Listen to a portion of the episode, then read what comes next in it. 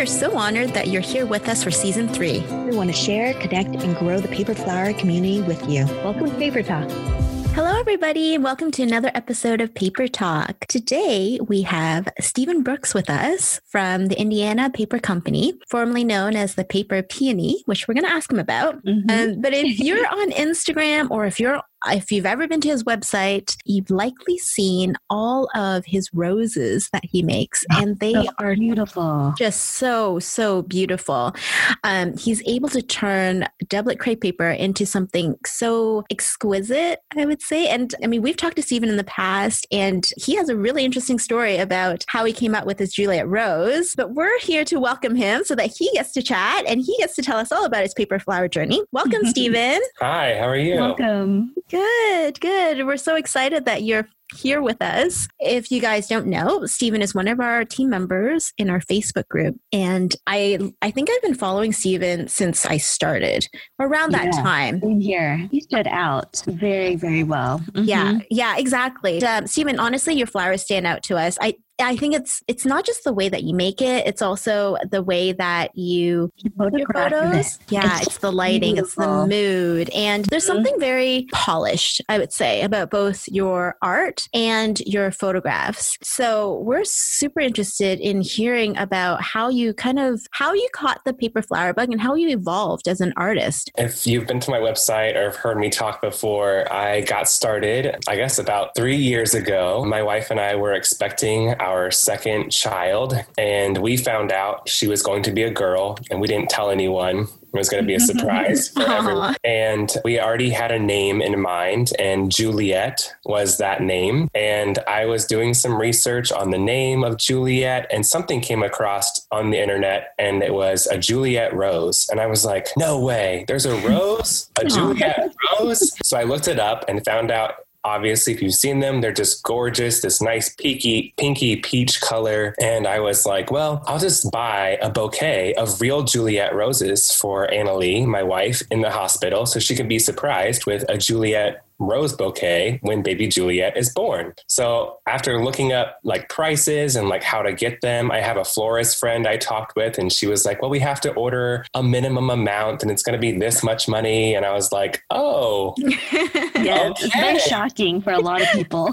that was a number that was higher than I anticipated. So I thought to myself, Annalie would be really upset if I spent a lot of money on these flowers that were going to die in a few days. So I resorted to trying to find some fake Juliet roses, like silk flowers, and they don't make that variety. They make a bunch of other varieties. They might now, but at the time, they didn't make a Juliet rose variety, silk rose. So I kept looking online and I stumbled across Lia Griffith's crepe paper Juliet Rose template. And I thought to myself, hey, I'm crafty, I'm an artist, I could make this. So I printed off the instructions and I bought my first rolls of crepe paper. I had no clue what this stuff was before. And then I started and I made one and it was okay. It turned out okay. there was lots of hot glue everywhere. I think I used like two sticks of hot glue in the first flower. It was like rock hard. it would not, it's still together. so I kept making them because I was going to make a full bouquet of roses, and they kept getting better and better. Eventually, they were getting good enough where I was like, "Oh, these will photograph nicely," and we ended up using them for Juliet's newborn photo shoot, and they Aww. look just phenomenal in the pictures. Um, mm-hmm. But I mm-hmm. look back at them now, and I was like, "Oh man, my Juliet Rose has evolved greatly."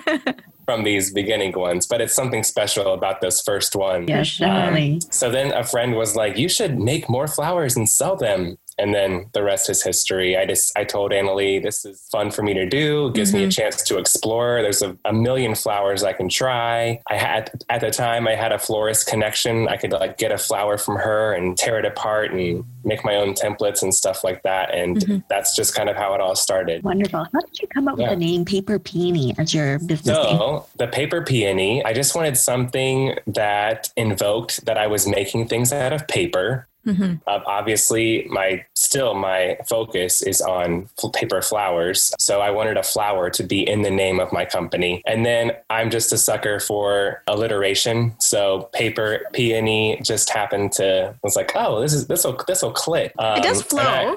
It does. It rolls off yeah. the tongue very well.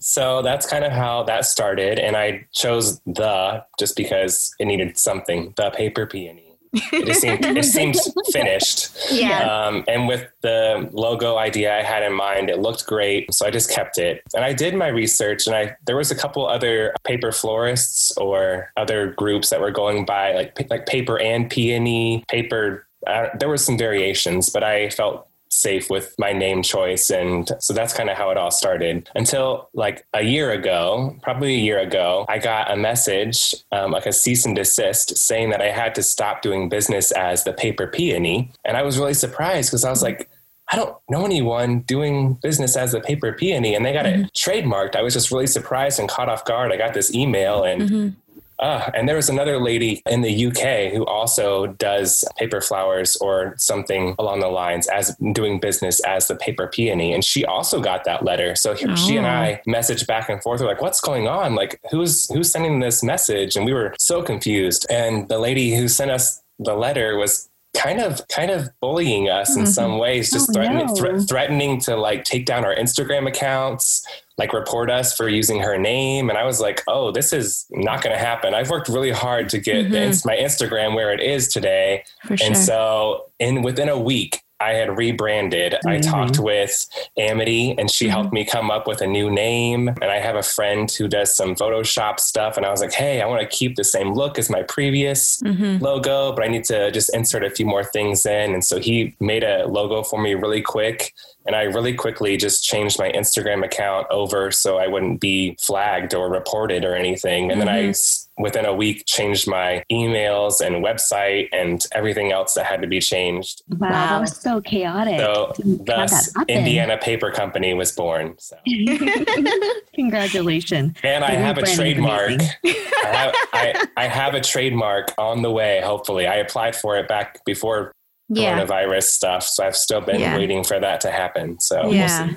Yeah. How Was the interesting. trademark process difficult one or was it pretty easy? It's pretty easy. There are a few different online companies that help kind of walk you through. You pay like a flat fee to walk through some forms that you fill out and they they do searches for you to make sure that no one else is using this name. You you throw some graphics their way, like an image of your logo and like what you make and what your future plans for the business are. And then it's just a waiting process whether your your information gets filed and how fast it moves through the trademark line. And mine's moving pretty slowly. So you could pay you could pay more. Yeah. How much does cost? I feel like initially it was like two hundred to three hundred dollars, and then when your trademark gets approved, it's an additional like three hundred dollars. Hmm Yeah. So- but it's a good investment not to have this happen, Yeah. especially when you've been burned like that. Yeah, I just don't want to like work up my brand again and have to re and change it again when someone else wants to start Indiana Paper Company. I'll be like, Yeah. um, nope.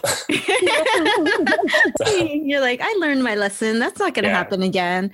Yeah. Yeah. And I left my I left my name open so I could do I do photography on the side. So I could Yeah. do I could do prints of my flowers. I've done some or like art shows of like little mm-hmm. square, you know, three by three or four by 4 mm-hmm. square prints of my flowers just to show people what I've made before. Mm-hmm. And they've asked to purchase them. And I was like, oh, I guess you could buy them. They're just mm-hmm. for you know, showing people what I make, but people were asking to purchase them. So Yeah. I kind of left my name open. I could do anything with paper, I suppose. Yeah. It's That's so wonderful. interesting when we talk about names, you know, like whether or not I, I think some people also grow kind of grow out of their names, as in like maybe their personal name is even better known than what their, you know, company name is. I mean, I remember we were talking about Kate Alarcon and she had Yeah. thought about changing her Instagram handle because, you know, as an author, it's your name. It's not the Cobra Lily. I think Yeah. her, her Instagram is the Cobra Lily shop or Yeah. something. hmm Well, someone already had the Cobra Lily, and so Yeah. she switched it over to the Cobra Lily shop because she was selling paper flowers, but she doesn't really sell any paper flowers anymore. Yeah, but it's interesting how, as a lawyer, when I think about it, yeah, it is important that you have some sort of legal recognition that that name is yours. But at the same time, Stephen, you're more than your name. You're more than the paper peony. You know, no one could. man in our Yeah, yeah, well, that too. But I mean, looking at your product, let's say, because if the concern is, oh, you know, that person's concerned, you're gonna, people are gonna confuse you with her or with the other paper peony. I think the important part is not just the name, it's like your photography, your flowers. Like you can't mistake in that paper peony, your paper peony, for someone else's paper peony. You know, Yeah. like there's some, and I don't want to say there's some insecurity in that when you're not trademarked. Yes, there is, but I think at some point, yeah, you get your TM, you get your copyrights, but you're more than that. You know. Anyways, just just a thought. I keep on thinking about this because I think yes, we provide products, but we're also artists. And as artists, you, the quote unquote product that you provide is not just, doesn't just have your name on it. It has your artistic style, it has your aesthetic to it. And no one can copy that. No one can TM that, right? Mhm. So, but anyways, just a thought because I remember like hearing about, yeah, you you had raised it as an issue last year, and we were all like, "What? Who would do that?" Yeah, exactly. No, yeah, Yeah. people do. I do have that. one. I'll put it out there. So, you know, I have the Posy box and I was just randomly doing Google search and someone in the UK has a, the Posy box. I was like, wait a minute, do I need to trademark this? But the weird part is Pink and Posy is my business name. The Posy box is just a product of Pink and Posy. It's not DBA doing business as the Posy box. So it's just something like, what do I do at this point? Because she also does the same thing I do, which is really interesting. So I'm kind of like sitting here and I've, I thought I talked to an attorney about it and it's so expensive. He quoted me close to $2,000 to make this happen. I'm like, whoa, okay, I don't have that type of money to trademark this because I, at that point I wasn't quite sure if I was going to move the Posy box where it is now, which now I'm like, I think I do need to trademark this. So I'm in that process of thinking and researching again and trying to find do I do it myself? Do I have the time to do it myself? Or do I have a, a more professional person help me make this mm-hmm. happen? So there's no mistake. It doesn't bite me later on. so yeah, so that's my thought process right now. So I'm like, oh, let's talk about this. I suppose it's kind of like at some point when you get quote unquote big enough, you start Mhm. thinking about like, oh, wait, do I need to do more? Do I need Mhm. my Instagram to be like the official? you know? yes, exactly. Ver- Verified. Yeah, yes. And now you're thinking about trademarking because, oh, what if? And I think Mhm. that's, I think it's responsible, uh, you know, for you guys to think about those things. Um, absolutely. Stephen, we know that you don't just make paper flowers. you do Yeah. a lot of other You're things. so talented. I What a talented know. man you are.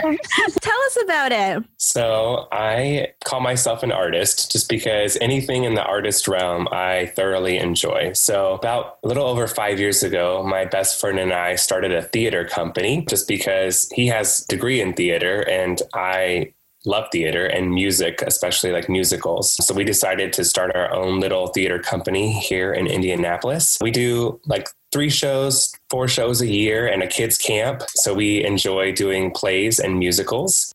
So that's kind of one aspect I get to fulfill my performer slash music director kind of side of things. I also teach piano lessons. I've been teaching piano off and on since probably I was 15 years old. And right now, Do you perform at all?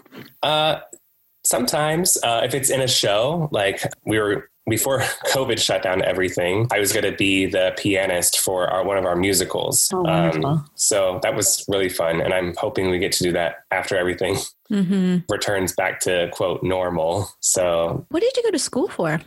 I assume you went to actually- I actually went to a small private Christian school, general bachelor degree with a focus in music. It's kind of led me to a place where I could do pretty much anything. And right Mhm. now it's focusing on basically anything art minded. So music or making paper flowers or Mhm. theater. And then from an early age, I was in, interested in photography. So I've been doing photography, you know, since high school and college era. So Mhm. Yeah, so I do all my own photography for flowers. Yeah, then- no, they're they're great. yeah, and you, you definitely have a style. along with all those things, just pretty. I'm pretty much open to any art exploration there is. hmm Do you find that, you know, when you're not making paper flowers and you're doing other creative things, do you find that any of that inspire you or help you become a better paper flower artist? I would probably say with photography, we have a art museum that has a beautiful grounds, and they do their own like flower expo kind of thing every Mhm. year, every spring.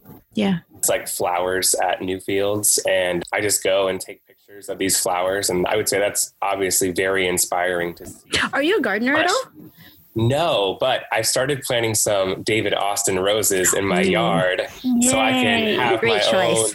own samples. Which one Yeah. did you end up choosing? There's so many varieties. Yeah, so surprisingly, all of our kids are named after David Austin rose varieties. Oh my gosh, I love that. I love So that. we didn't do it on purpose until Juliet, What's your eldest's name?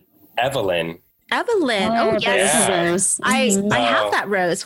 Yes, I've seen you post. Yes. So we have an Evelyn rose, we have a Juliet rose, and then Benjamin is a Benjamin Britten rose, which is like a red rose. What a coincidence. Yeah. So the when we knew we were going to name her Juliet, and that's when I found out there were roses named after, or roses named for people, I suppose. I was excited to find out, oh, Juliet has a rose. I wonder if Eve has a rose. And I looked it up and she does. So when we had our third kid, I was like, we have to name our kid.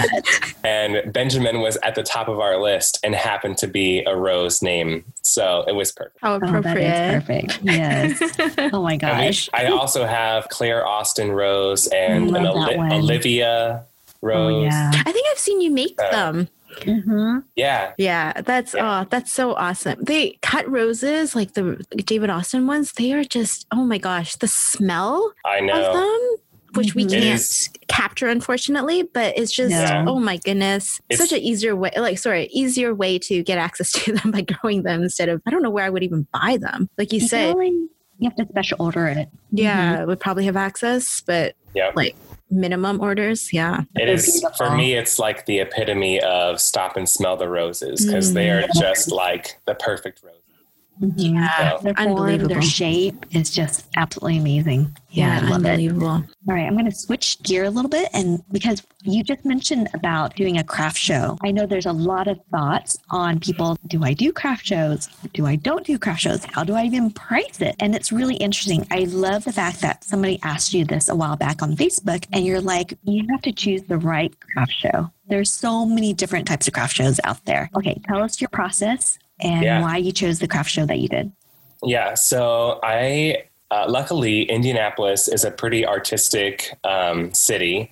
And every year, without coronavirus in mind, every year there are a few craft shows that are specifically for handmade. So you can't just come in with your, you know, multi-level marketing company and sell dishes or Mhm. whatever or you know, things for your nails. It is specifically things that are handmade by artists, usually locally. So I try to make sure to a- attend those every year because people come expecting to buy Hmm. handmade goods from Mhm. people. So it's definitely a good environment. People understand the time it takes to make things. Mhm. They understand usually the art of it. And that's a big hurdle for a lot of different events. I've also taken a few risks and done a few like vintage art show or not necessarily art shows, vintage markets and stuff like that Mhm. where people can sell a few different items and people just didn't they didn't really understand the paper flower aspect of it so you Mhm. definitely have to pick shows that are more art on the art side of things or Mhm. definitely the handcrafted side of things Are there a lot of paper flower artists in your city? there are not so that's it's kind of exciting for me because i feel Mhm. like people get to see my flowers first i think there are a couple paper flower artists surrounding indianapolis but i don't know if they attend like downtown indy events or not so That's so interesting. How many shows do you think you do per year outside of COVID? Yeah, honestly, probably only three or four, maybe. There's usually a handmade show in the summer and then the same kind of show in the winter right before Christmas. And those are pretty profitable for me. People come and buy things. There's also the Indie Yelp So Bizarre, which is Oh, a free, cool. a free event uh, from Yelp, and you apply to be a part of it. And they hold it at the downtown library, and it's a huge event with thousands of people that come through. Super fun, super Christmassy, lots of different vendors, and I always try to do that one every year. Do you sell like singles now? What do you usually sell? So, Well, how much uh, do you prepare for a craft Oh, show? too? too. yeah, yeah. This, this, this is one of the hardest things because Mhm. you never know what people are going to like. I've been to shows where I've made, you know, like 10 ranunculus and they all sell within the first 30 minutes. And I'm like, oh, I wish I would have made more ranunculus. and so the next show I would do, and I'll make 20 ranunculus and like three of them sell. Mhm. So I'm like, what do people want?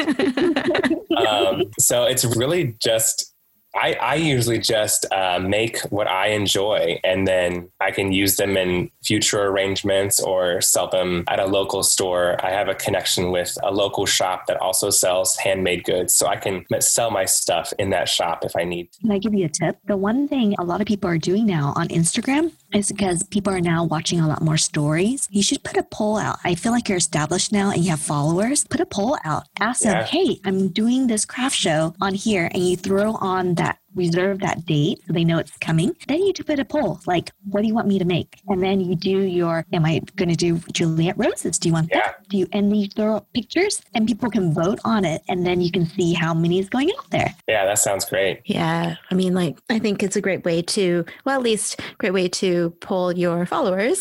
Mm-hmm. Yeah. But usually people are right. You know, like for whatever reason, whether it's a trend or they're seeing more of that on Instagram and they're like, oh, I want that in paper. But it's like warming up your audience too. Oh, yeah. Let them know that's coming along. Yeah. Yes. Because now with the Instagram, the event, it can, it, there's a reminder, Yeah. Mhm. which is super cool. But I can only imagine, I mean, I haven't tried to go into a show, but I can only imagine that it'd be a lot of work up front. And I, I don't, you know, I've heard of people, you know, working nights and overnight to make sure they have enough in stock. And then, like you Mhm. said, sometimes it sells out, sometimes you don't. It, do you have any you know tips for someone who's interested in showing at a craft show other i mean obviously you gave one already but are there any other Yeah. tips I would say my biggest tip is definitely to find a craft show that is specifically made for handmade goods. I think you're gonna you're gonna have more success when you start yourself off with that kind of expectation in mind. And then make as much as you can. I mean, people love to see a full booth. They love to see a variety. I feel like if they see a lot of flowers, they feel like they can buy a few and it's not like depleting your stock by half if they buy three flowers. So the more flowers you have, I think more people are going to be like, "Oh, I can I can buy three flowers. That's fine." Or some people will come up and be like, "I want that whole pot of flowers because I like the way they look together." And then they'll just buy the whole pot.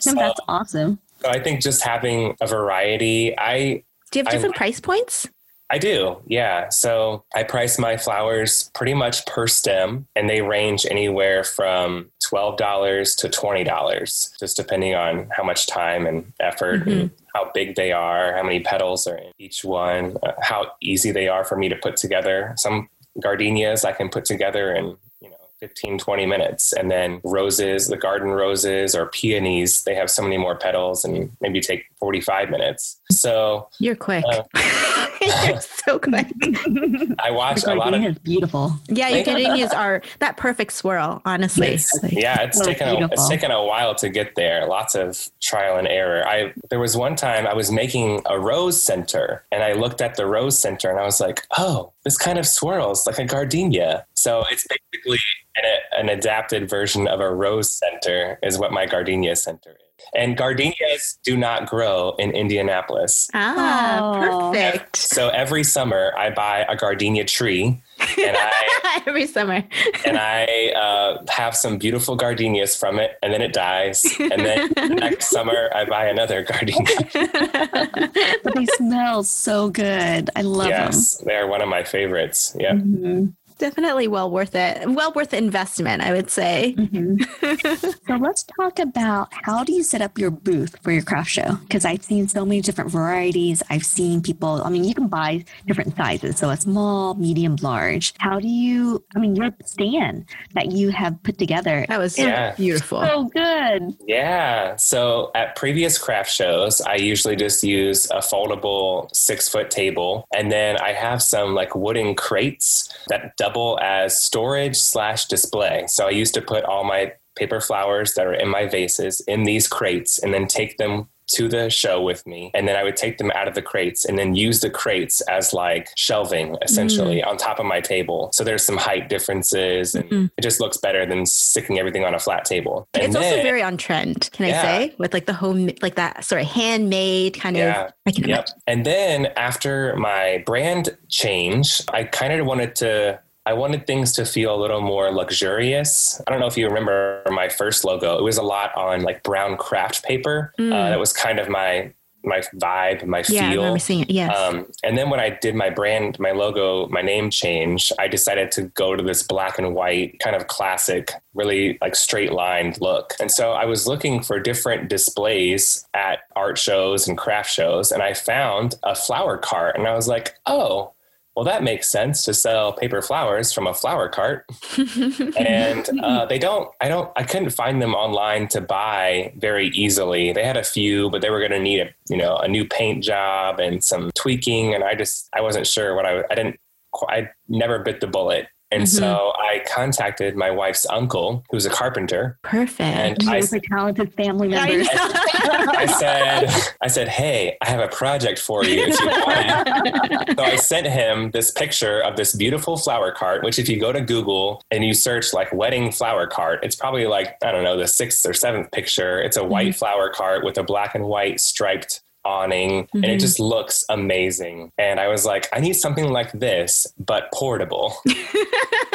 so he very graciously made this flower cart that folds up into itself. The wheels come off. Um, it will technically roll if you want it to, but Yeah. I have a reason to roll it. But it folds, it folds all up into itself, and Yeah. the, the awning comes off, and you can. It And all folds up. car, so you can like pack it and move it. Yep. Oh my god, that's brilliant. So I was luckily just able to use the whole thing for the first time this year at my this previous show that I did, which happened to be a, a small art show in like an artsy district of our city. Get some good pictures. It was yeah. cloud- it was oh, cloudy. such a good picture. perfect for pho- ph- photography lighting and i got lots of comments on it like this is just perfect it's really Mhm. unique it Yeah. was tall it stood out over the other tables i feel like that was it's just going to be a really good thing to have in the future when i'm at markets and For sure. there's this random flower stand just sticking up above all the tables so yeah. We'll have this photo in on the blog site, you guys. So make sure you check it out. It is beautiful. Mm-hmm. It is beautiful. It's so unique. Like it's so um like inclusive of your brand, like everything Mhm. about it. It's sure to stand out, not just because it's different, but because it just elevates, I think, everything, you know, Mhm. because it's like a whole package. Yeah. Yeah. It's a part of your branding. It's beautiful. Yeah. yeah, Yeah, I I'm, tried- a, I, I'm amazed that he could make something like that. And, oh my Yeah. gosh, so talented. I, I wish I had an uncle like that. Yep. And also another amazing thing, because Stephen is part of our admin group, he actually took a before and after photo and he shares you photo tips how to take better photos. You can find all of this on our Facebook group. So if you look up for the paperflorist.org Facebook group, it's all there for you to see and ask your questions and to see other people questions and answers.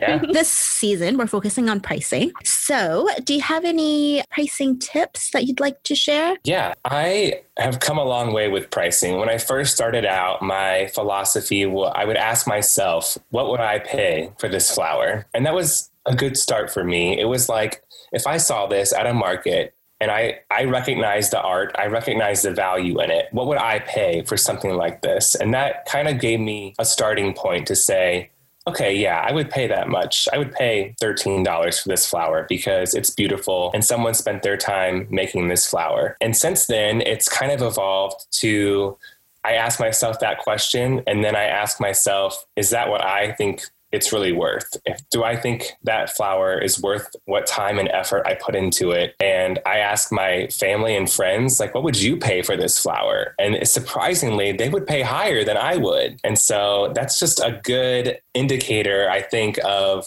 I feel like how a lot of paper, paper florists are kind of underselling themselves. And it's been really helpful for me to ask my friends and family, hey, with, without knowing anything how this flower was made, how much would you think this flower cost? And they throw out numbers that are higher than I was. Uh, wow, you would you would pay that much? And they're like, yeah. Mhm. And so it's just a really good. It's kind of it's obviously like self esteem boosting. Like, oh wow, people would might pay for that. I've also been to a few markets where people come up and they they don't even look at the price. They don't ask. They just say, "I want this flower, this flower, and this flower," and then I tell them how much it would be, and they're like, "Oh, that's all." I'm just kind of shocked. I'm like, "Oh, you thought it should be more?" And the one lady was like, "Yeah, I thought these would be way more expensive." And so I've been slowly raising my prices. And after listening to Jessie and how she does this, I think you called it like value pricing Yes. and that and that really makes sense to me like yeah, we can put a thing, a, a, price on a stem and say this stem costs $15. And then you think to yourself, is that really like the value of this flower. And sometimes it's yes and sometimes it's no. And so you have to reassess kind of what you're going to charge. But i have slowly been increasing my stem prices. I do i do stem prices just because in my head it's easy to say they're not posted anywhere. I don't someone doesn't know how much a, garden rose stem costs. But if they call and they want an arrangement of 12 garden roses then i roughly know how much the arrangement will cost based on a stem price. So that's kind of my my pricing right now. it's a great way to start doing yeah. that. I think testing out the market, raising your prices, because I think one clue is when you know when to raise your prices is when you sell a lot and you are overwhelmed with work. It's a great way to slow it down, but still make the same or more with yeah. less effort. Yeah. I think it's, uh, you point out like something really interesting. Other people thinking that your flowers should actually cost more. Mm-hmm. And we hear about a lot of people who, you know, try to bargain and they're like, well, it's too expensive. But I think that's in the minority. I actually think that most people are amazed by, you know, your talent, amazed by what you can do because they can't make a flower look like a gardenia or a David Austin Rose. And they actually think that it probably takes a ton of time, a ton of talent, and should be, you know, cost probably more than you ever thought you could you know, charge for it. And I think listening to those voices is better than listening to those other ones that are like trying to bargain you out because those people, I'm sure in everything that they do across the border, they're hunting for that bargain. Yeah. You'll always have those people. Yeah, you'll always have those people. So, I mean, I, I think your experience with like people saying, "Oh my god, like uh, I thought it'd be more than that." I think those are the right voices, and I think we should listen to them. But so interesting because, like I said, you know, most of the time we're hearing from the bargain people. But even yeah, personally, when people, I, I've had people ask me as well, and they thought it was like, "Oh, no, that that seems like you know a lot cheaper than I expected. Eh, yeah, it's nice. It's a nice validation. Yeah, it is. Sure. and those are the people that you want to have as customers people that like absolutely totally appreciate the art that you're doing yeah. and that's, there are that's what you there. want mm-hmm. there are and they don't they, they don't question you you know, they're like, oh, yeah. oh, that's the price. Okay. You know, yeah. it takes time. It takes time to develop yes. these relationships and to yeah. build up your brand. But once you have it, it's the most satisfying feeling. Yeah. Yeah. So actually, how long have you, been, you have you been in business, Stephen? So I started uh, the Paper Peony, now Indiana Paper Company, right before my second daughter was born. And she is three, three and a half. So just about three and a half years. Yeah. Amazing.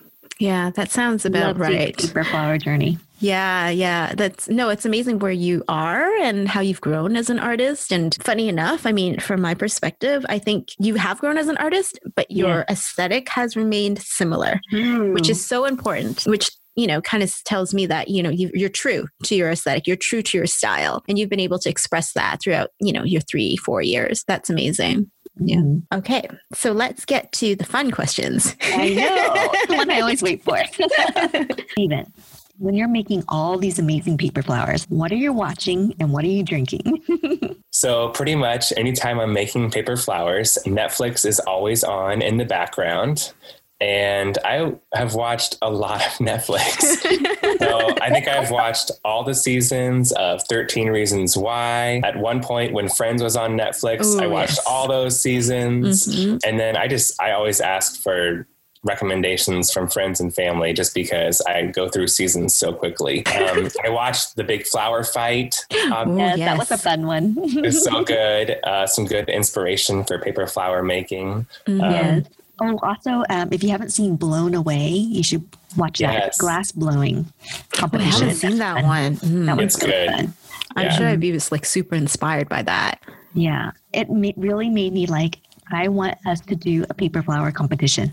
Didn't so I tell fun, you? Warren's been talking about that. He's like, that's your next big thing. Yeah. So I've already started talking and networking, and I need to get an agent. So if there's an agent that does TV shows, contact me, please, because I have somebody at Amazon Prime Movie that is interested, but I need an agent to represent me. I think it's going to be a really amazing piece, you guys. I think I've, that would be really cool. I've already had it planned out. It's all written. It's ready to go. I just need to execute it and find more time to execute it. But there's so many other projects in the way. And what do you drink, Stephen? Uh, coffee and sometimes tea, but mostly coffee. you like um, the black tea or the green tea or the flavor tea? Um, honestly, I've been going to Starbucks and getting some of their white tea. Ooh, um, that's different. Mm-hmm. The guava white tea. Yum. Gonna have to try that. Good for I you know. supporting yeah. your local Starbucks. Yeah. You got to support our local, well, Starbucks is not really a small town, but a small business. But, but you know how many Starbucks are closing down yes. in Toronto? Mm-hmm. wow. Oh. Yeah. So if you like your Starbucks or or your local businesses, go support them. Yeah. Mm-hmm. Yeah. Even the big franchises are not immune to this COVID issue. No, there's so many business that we see every single day closing down. It's really sad. We try to do takeout at least a couple times a week to mm-hmm. support our restaurant, yeah. mom and pop places, and it's it's so sad to see. So devastating. We, we do have a local small coffee shop that has a pistachio latte. and it is very good. And it has a little bit of rose water in it. Mm. So Fancy. it's a, a, favorite of mine. nice. Absolutely. well, thank you so much, Stephen, for joining us. It was yeah. such a pleasure talking to you, getting to know your journey, and kind of talking about your branding because you nailed it. Your thank branding you. is amazing. Yeah, I love your new website. I love your headshot. Yes. I think it's Yeah, I do. I love it. It's very if it's not our brand, it's very you. I, I, think that's important, you know, showing a little bit yourself in like on your website and on Instagram. Yeah, we love it. And we love all your paper flowers. So keep making them yeah, and share your photos if there's one tip I could tell anyone who makes paper flowers, it's to really spend the extra time taking great pictures. I think like scrolling through Instagram and like looking at different paper flowers and different paper florists, taking that extra time to take the perfect picture is is so worth it, I think. And just to have beautiful pictures of what you make is also a plus on the side. Yeah, use natural light. Yep. Shoot during the daytime if possible, not in the evening because those pictures are not good. Yeah, the lighting. It's Steven, hard to you, see. Yeah, do you normally use your iPhone or do you use your DSLR? I usually use my DSLR and I have I have two replica surfaces that are connected together and I just face it towards a window with great natural light and that's how I take 90% of my paper flower pictures. Love it. Your pictures are amazing. And I do love those replica surfaces. They're fun. Yeah.